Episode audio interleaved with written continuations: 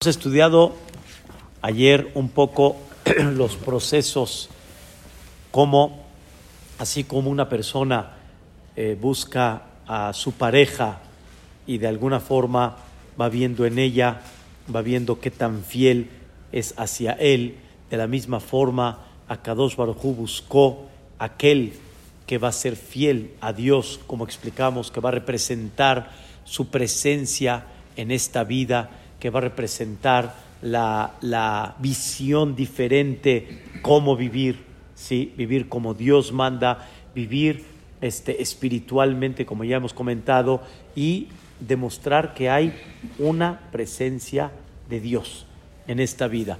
Hasta que Dios encontró, así como dijimos en el sentido figurado, a quién? A Abraham vino, pero como ya explicamos ayer, Dios, Dios mismo le abrió puertas a Abraham para que despierte. O sea, no existe una persona ¿sí? que Dios no le presenta la oportunidad y la pregunta es si tú la tomas o no la tomas.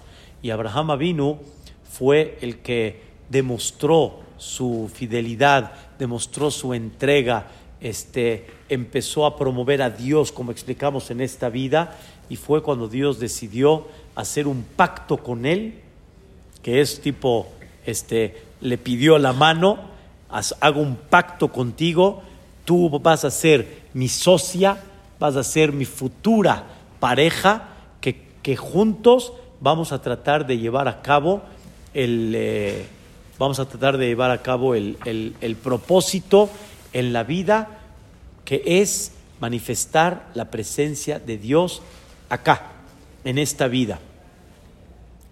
Posteriormente, esto no fue nada más con Abraham Avinu, sino fue con su futura descendencia y como explicamos, Dios hizo pasar un proceso al Am Israel en Mitzrayim, que ese proceso le provocó al Am Israel prepararse, ¿sí? así como el fuego es un preparativo para el metal, de la misma forma, la esclavitud tan dura, es difícil hablarlo, es difícil explicarlo, pero sin embargo esa esclavitud fue una purificación para el Am Israel para que en un futuro sean la pareja de Hashem Itbaraj.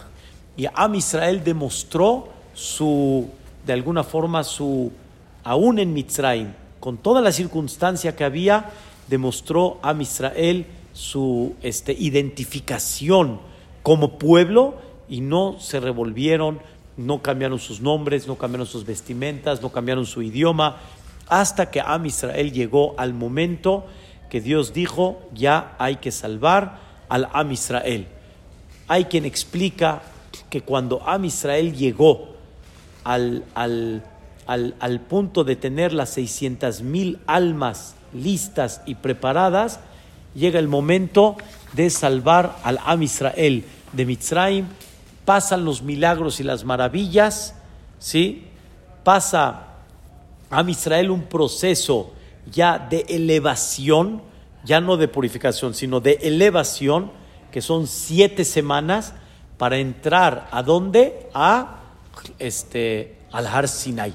Como dicen, entrar a la Jupá, entrar al matrimonio con Dios.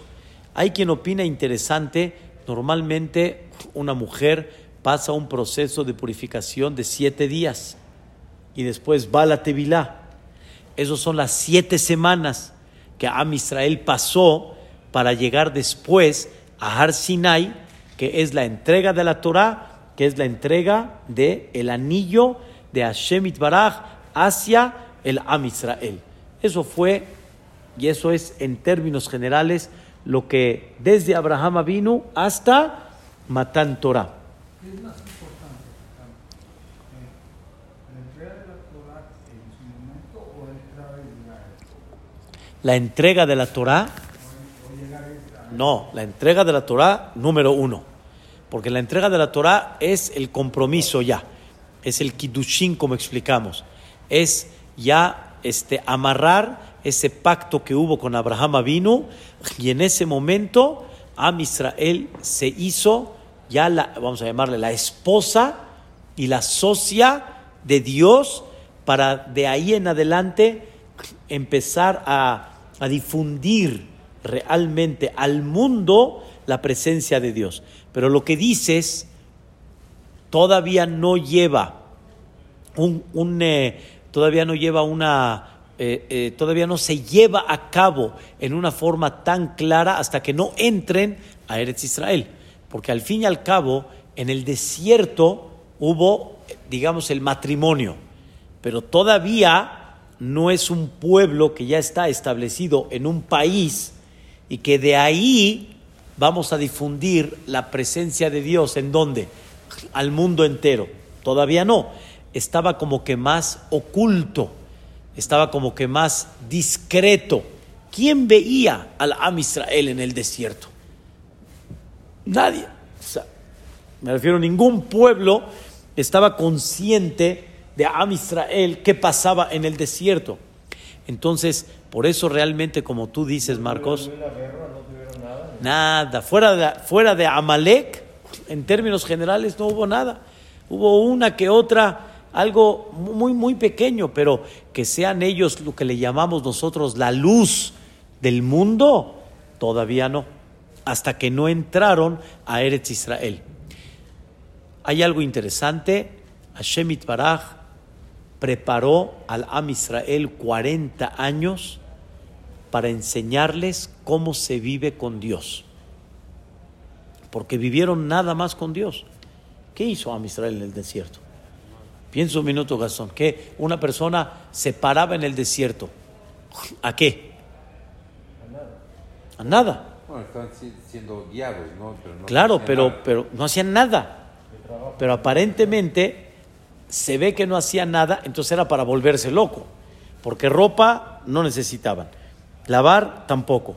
Comida tampoco. Cocinar tampoco. Shopping no había. Squashito tampoco. Entonces, ¿qué hay? ¿Qué había? Nada más expresamos que uno, como vive en el mundo que vive, pensamos que sin el mundo que vivimos, ¿qué hay que hacer?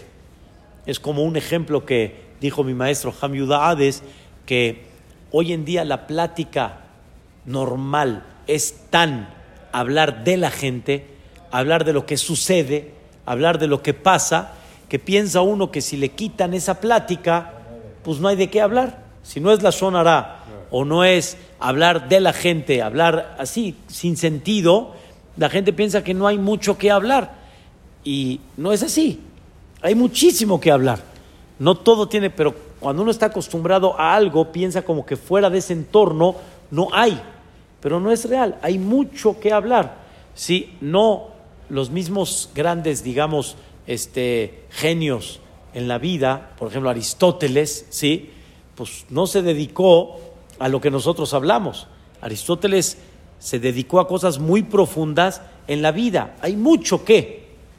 Am Israel tenían que, pero más que eso, Am Israel adquirió en el desierto la presencia de Dios, la unión con Dios sentir que Él dirige, sentir que Él te manda la parnasá, sentir que Él te da la vestimenta.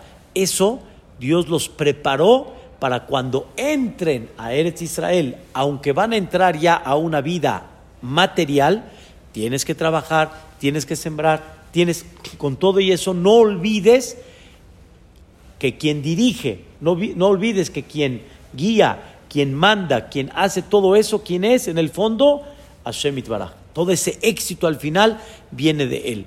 Entonces, Am Israel van a ser el ejemplo de la presencia de Dios. Y si tienen idea de la historia, Am Israel vivió años, años sin dirigente, eh, perdón, me equivoqué la palabra, vivió sin gabinete, sin ejército, sin senadores, diputados, este gobierno, nada no había ni un solo gobierno en Eretz Israel. Había un dirigente, debajo de él habían varios, como tipo Moshe y por debajo, Yoshua y por debajo.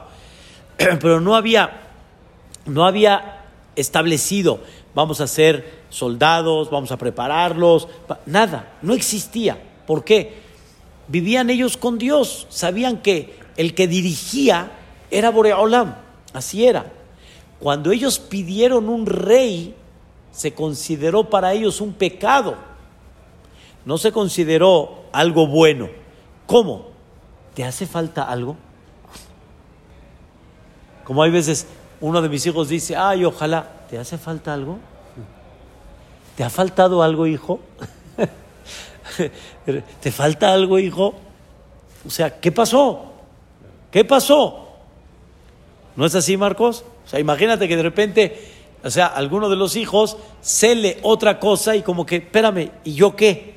¿En la familia qué? ¿Te falta algo? ¿Te falta felicidad en la vida?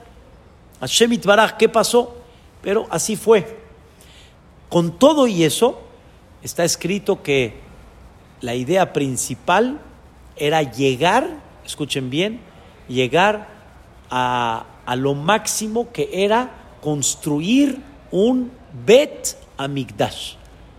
Había ya un Mishkan, pero la idea principal era llegar y establecer un lugar fijo para toda la vida en ese lugar que se construyó Bet Amigdash. ¿Dónde, dónde se perdió este, las tablas de la ley? O sea, Ah, no, eso fue en el desierto. pero ellos la, la traían. No, no, no, no, no. Las- a las segundas tablas, las que bajó Sí. Moshe Rabbenu, Las fue cuando se destruyó el primer Betamigdash, porque esas estaban en un mueble, en el Betamigdash. Entonces, cuando se destruyó, se destruyó. Ya, se- hay, hay una discusión si se enterró, se destruyó, pero, pero ya no están, vamos a decirlo así. Entonces, la idea era llegar a un Betamigdash. ¿Qué es Betamigdash? Bait, una casa, ¿estás escuchando? Una casa donde desde esa casa hay un papá y una mamá. ¿Retieron la idea? Betamigdash. Betamigdash es una casa, así como cuando tú ves un departamento, no ves una oficina, ves un departamento. En un departamento, ¿quién vive? Una pareja. ¿Qué hay allá adentro? ¿Qué hay en esa casa? Hay un shutafut, hay una sociedad, que con esa sociedad vamos a construir una luz a futuro. De aquí va a salir la luz a futuro. Hay cosas que uno si supiera. La recámara principal, la cama de la pareja, es lo más sagrado que hay. Es lo más sagrado que hay. Porque ahí nace la luz. Ahí nace la luz. La luz del futuro. Todos nosotros, a donde estemos, de ahí nacimos. De esa luz. Ahí estuvo. Si uno entendería lo sagrado que es, y a, tal grado que según la Kabbalah, si se hiciera de forma correcta, Dios está ahí presente directo. Ahí está la luz futura. Eso representaba el Bet Amigdash. El Bet Amigdash era la casa donde Am Israel, con Boreolam, de ahí salía la luz. ¿A quién? Al mundo entero de la presencia de Dios, la presencia sobrenatural, la presencia de cómo tener una visión correcta en la vida. Por eso, por eso dijo Ishaya a Naví, va aviotim el arco chi, los voy a traer a mi monte, besimahtim, los voy a alegrar, bebet tefilati, en la casa donde piden tefilá aquí en Aboreolam, olotehem bezibhehem le ratzon al mizbehi, sus sacrificios van a ser voluntad hacia mí. Kibeti bet tefilá. Betí, mi casa, dice Boreolam, es la casa de la tefilá. Y Karé, que va a ser el llamado Lejola Amim. Tefilatí. O sea, para mí la tefilá. Ve- Pero Icaré Lejola Amim va a ser un, un lugar donde cualquiera que venga, ahí estoy. No sé si sabían que en el Bet Amikdash recibían korbanot de cualquier nación del mundo. ¿Sabían? De cualquier nación del mundo. Cualquier persona que iba al Bet Amikdash, Dios lo recibía. Obviamente, los Kohanim lo recibían. Obviamente, había reglamentos. ¿Sí? ¿Qué tipo de corbán? ¿Qué tipo de corbán? Pero, pero estaba permitido, y no nada más eso, Marcos. Shelomo Amelech dijo: Por favor, Boreolam, cada nación que venga acá y pida tefilá, contéstale inmediato. Para que vean la presencia de Dios. Cuando se construye el Bet Mikdash, en ese momento hagan de cuenta que estuvo la, la presencia máxima de Dios al mundo entero. Y el que quería ver una presencia clarita de Dios iba al Bet Mikdash. Pero, desgraciadamente, se destruye el Bet Mikdash, que nada más estuvo 410 años, son muchos, pero estuvo 410 años y se destruyó. ¿Por qué, Marcos? ¿Por qué se destruye el primer Betamigdash? Porque te separaste de mí, dice Dios. Te separaste de mí. En vez de que tú seas el testimonio de la presencia de Dios hacia el mundo entero, te separaste de mí. ¿Qué hiciste? Idolatría, etcétera, los pecados. O sea, ¿Idolatría cómo? idolatría. Había, en el primer Betamigdash había idolatría. ¿Cómo? Había idolatría.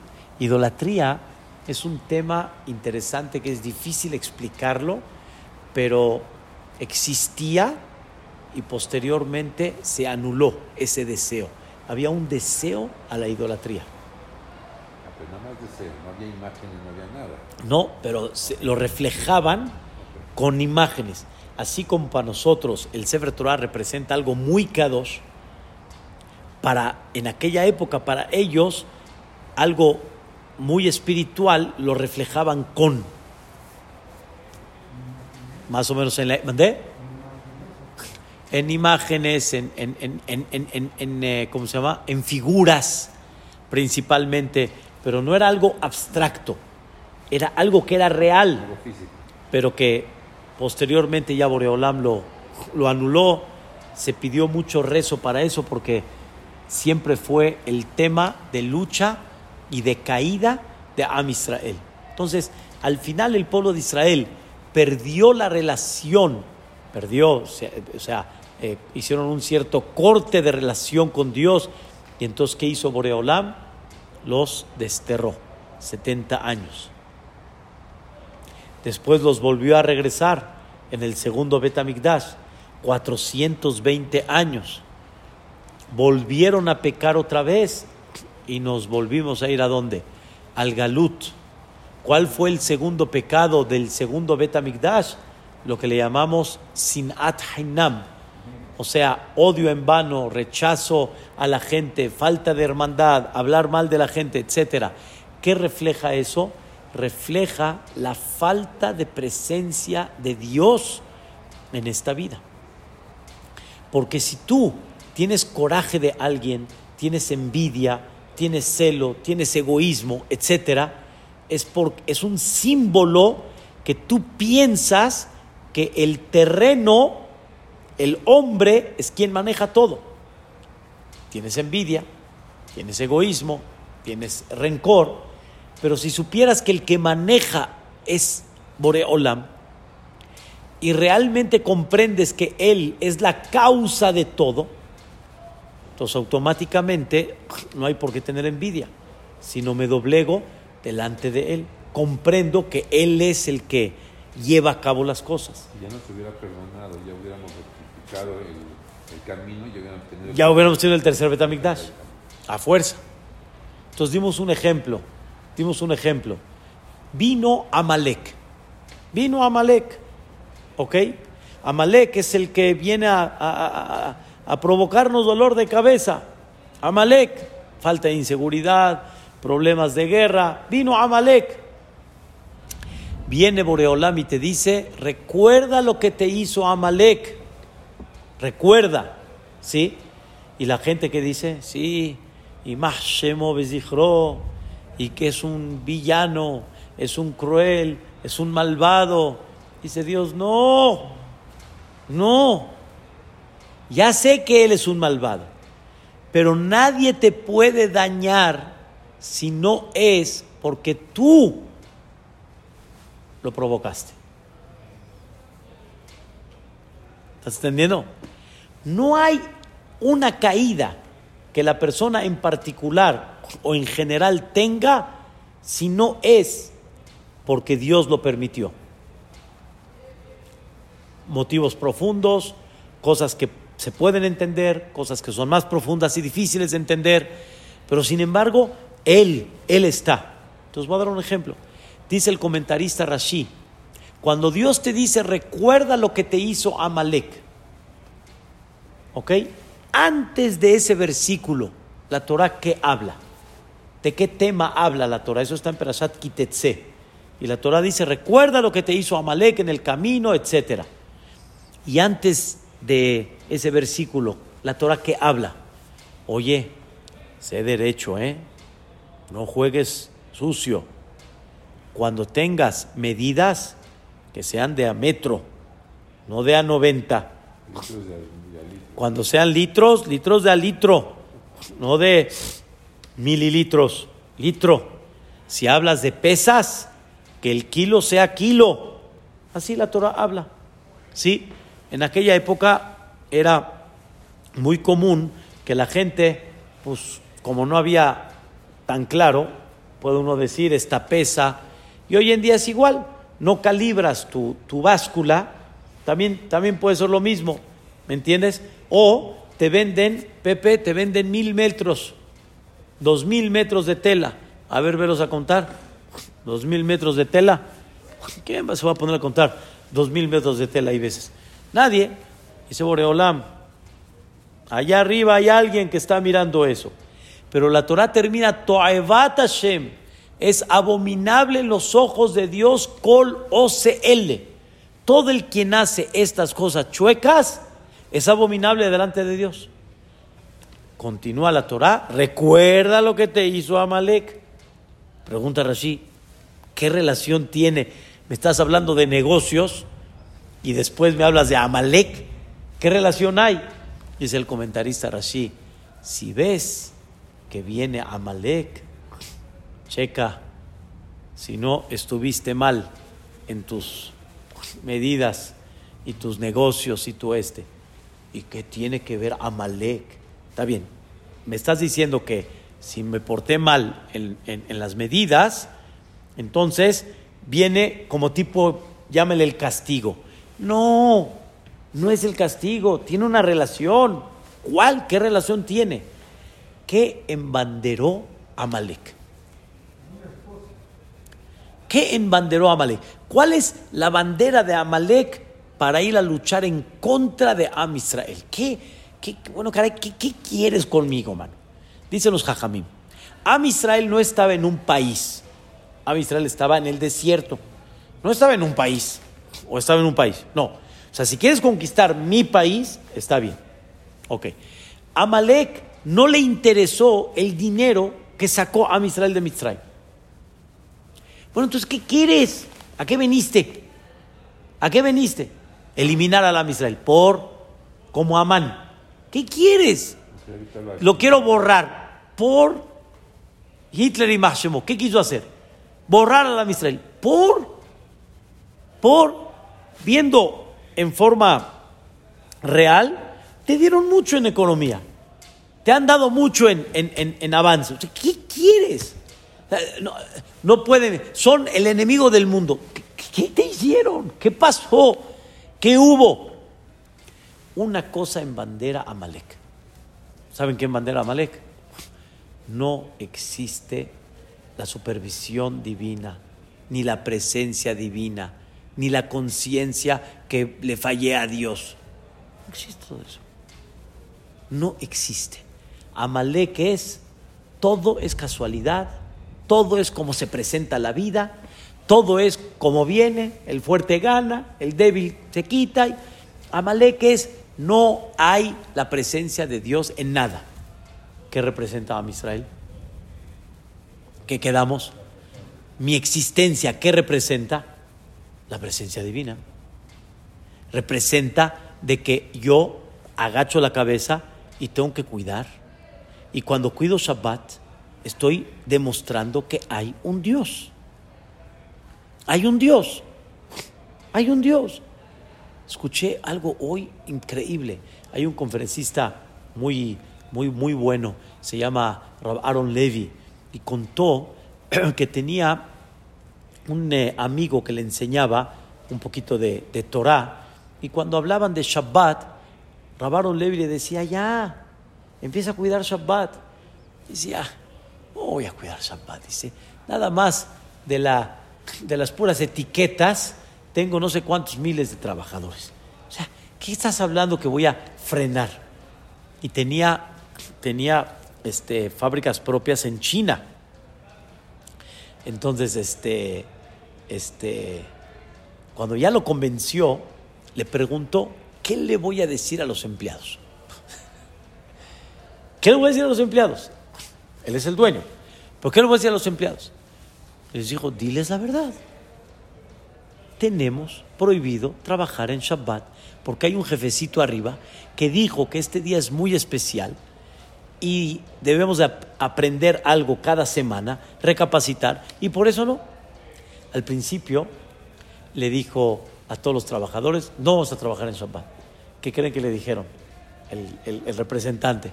Bueno, si ya nos quieres correr, pues dinos, pero no, no, no vayas empezando un día no y después al que, no, dinos la verdad. Y les dijo, estoy hablando en serio, no es, es un día, porque es un día muy importante para el judaísmo, la presencia de Dios. ¿Qué aprendieron ellos?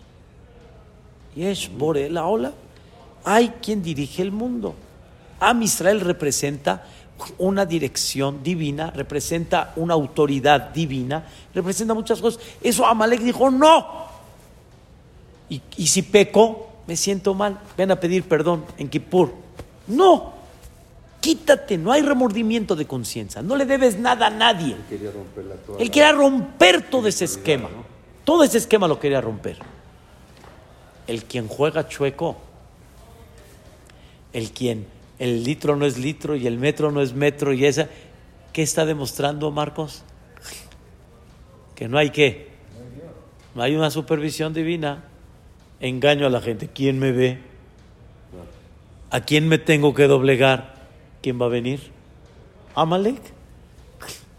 Amalek. ¿Sabes por qué vino Amalek? Porque te comportaste como Amalek. Te comportaste como Amalek. Ahí viene el coco. ¿Cuánto suma la palabra Amalek? ¿Sabes, Marcos? ¿Cuánto suma la palabra Amalek? 240. 240. ¿Cuánto suma la palabra Safek? Duda. 240. Amalek, ¿qué representa? Duda. La duda. ¿Cuánto suma dólar? En hebreo, 240.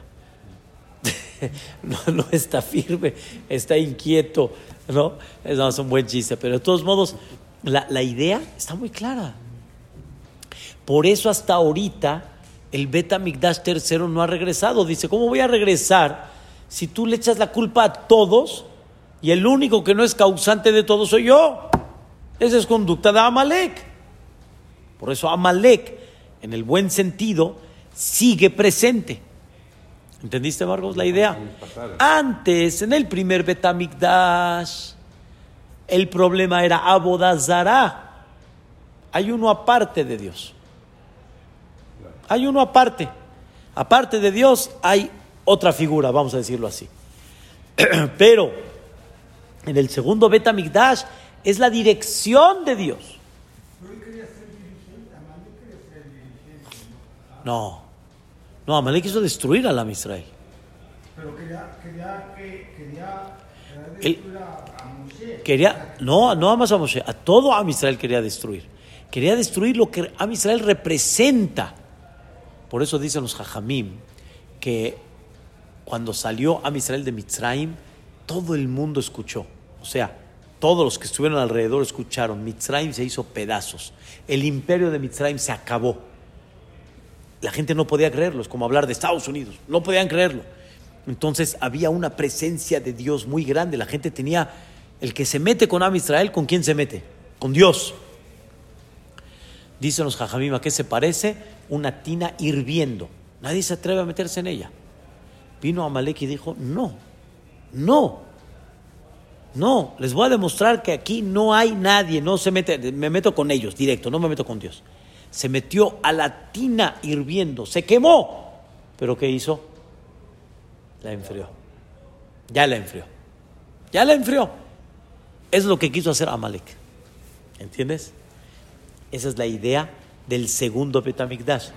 ¿Qué estamos esperando todos? La llegada del tercer Betamigdash. ¿Hace cuánto que fue que se destruyó? Hace 1951 años. ¿Qué estamos esperando todos? La construcción del tercer Betamigdash. Que ese tercer Betamigdash es la, la, el, digamos, el matrimonio ya completo, la unión otra vez completa, pero que ya no hay separación, ya no hay pequé, me separé de ti, me olvidé de ti, no. Y ese es el concepto de Shira Shirim. ¿Cuál es el concepto de Shira Shirim? ¿Cuál es la idea de Shira Shirim? Knesset Israel, Am Israel, el pueblo de Israel, que pecó, pero platicando de su inicio, increíble, el matrimonio, Har Sinai, la salida de Mitzray, pero después el pecado, y el Am Israel demostrando su anhelo de regresar otra vez. Y Dios también demostrando su anhelo que también Él quiere regresar. O sea, que los dos quieren regresar para que ya sea otra vez la luz completa, ya eternamente, en forma completa. Por eso, Ra'ayati en Shira Shirim, ¿sí? tipo mi, mi querida, Ra'ayati, mi compañera, es, es este, ¿cómo se llama? Am Israel. Dodi es Boreolam. Dodi li va'ani lo. Shira Shirim. Hay, que, hay que estudiarlo, hay que traducirlo. Lejano de Sí, Lejado de Likrat Kala. Muy bien. Pero ese es el, de Rav Shimon Kabetz. Pero Shira Shirim, ese es el término que utilizó. Dodi, correctamente. Y a Kadosh le dice: No te preocupes, yo voy a regresar. No te me desilusiones. Pero ¿qué cree don Jacobo? Llegan, llegan Benot Yerushalayim. Que ahora. ¿Quién son Benot Yerushalayim? Las naciones del mundo. Y quieren enfriar al pueblo de Israel y decirle, ya, no va a regresar tu marido, hombre. Ya, ya te abandonó. Olvídate. Ya no hay forma. Llevamos 1951 años que llega el Mashiach, que llega el Mashiach, que ya no va a llegar el Mashiach, hombre. Umota Olam quieren desanimar al pueblo de Israel, pero nosotros seguimos como fieles. Y pasan generaciones y otra vez que llegue pronto el Mashiach Tzidkenu. Yo soy para ti, tú eres para mí. Dodili, Vanilo, exactamente. ¿Entiendes cómo está? Aunque se ve como que estoy abandonada, pero no estoy abandonada. Y como explicamos en las clases anteriores, en Shira Shirim Dios demuestra que estoy contigo. Te salvé de esta, te di verajá acá, te hice un milagrito acá, te puse esto. ¡Wow! ¡Qué cosa tan increíble! Tan impactante. Ese es todo el secreto real de lo que representa Shira Shirim. Y Vedrat Hashem, de, de aquí en adelante, hay que meternos ahora sí en el fondo de lo que es Shira Shirim. Hay que tener el, el sidur en la mano para ir, ir estudiando y ir viendo cada versículo y comprendiendo qué representa. Por eso dicen, dicen los, los eh, ¿cómo se llama? Los hajamim, que en Shira Shirim está como Boreolam contesta, escuchen bien, como Boreolam contesta, no te desilusiones, aquí estoy, no te voy a abandonar y cuándo voy a llegar. ¿Cuándo va a venir qué? El Mashiach. Pero el que sabe, no dice. Y el que dice, no sabe. Pero ahí está.